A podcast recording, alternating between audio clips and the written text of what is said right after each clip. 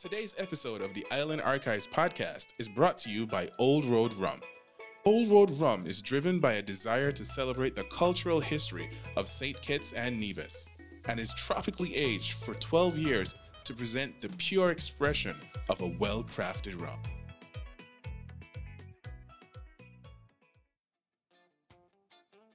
For today's episode of the Island Archive podcast, let's take up our reading glasses and peer into the life of one of the kings of Caribbean written symbolism. V.S. Naipaul was born in 1932 on the island of Trinidad, where he was raised. Both sets of grandparents were indentured laborers who were shipped from India to work on the sugar plantation, while his father was a newspaper reporter for the Trinidad Guardian. At the age of 16, he secured a Trinidad government scholarship, which allowed him to go to Oxford to do a degree in English. However, it wasn't all rainbows and sunshine early on, as Naipaul struggled with his mental health during his degree, as he doubted his writing ability and career path choice. I'm sure a lot of us can relate.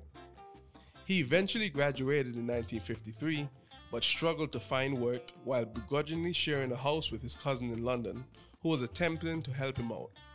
Couch surfing is definitely not fun.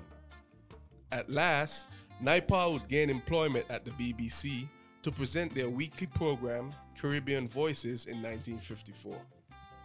Over the next five years, he penned his first book, Miguel Street, which was a collection of stories from his childhood, which helped him to catch the eyes of some publishers, thus improving his confidence.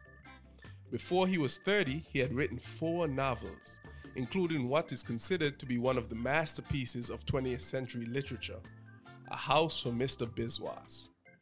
His nomadic nature led him to live on various continents, spending extended periods in India, Iran, Malaysia, and many African countries, which fueled his writing and broadened his perspectives.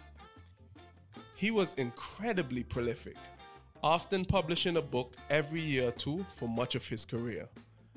That's what we call putting in that work. Naipaul's writing was unique, as it often transported readers to the scene of the plot, where he blended social, cultural, and geographical frameworks in order to pinpoint people, tell their stories, and succinctly blend their emotions with overarching symbolism and laser sharp detail. Simply put, the guy was a boss. By the time he was 45, he had basically won every literary prize that there was to win in the English speaking world, and finally won the Nobel Peace Prize in Literature in 2001, his crowning achievement. V.S. Naipaul remains one of the most widely read and admired literary figures of the contemporary world and teaches us the power of introspection, passion, and determination.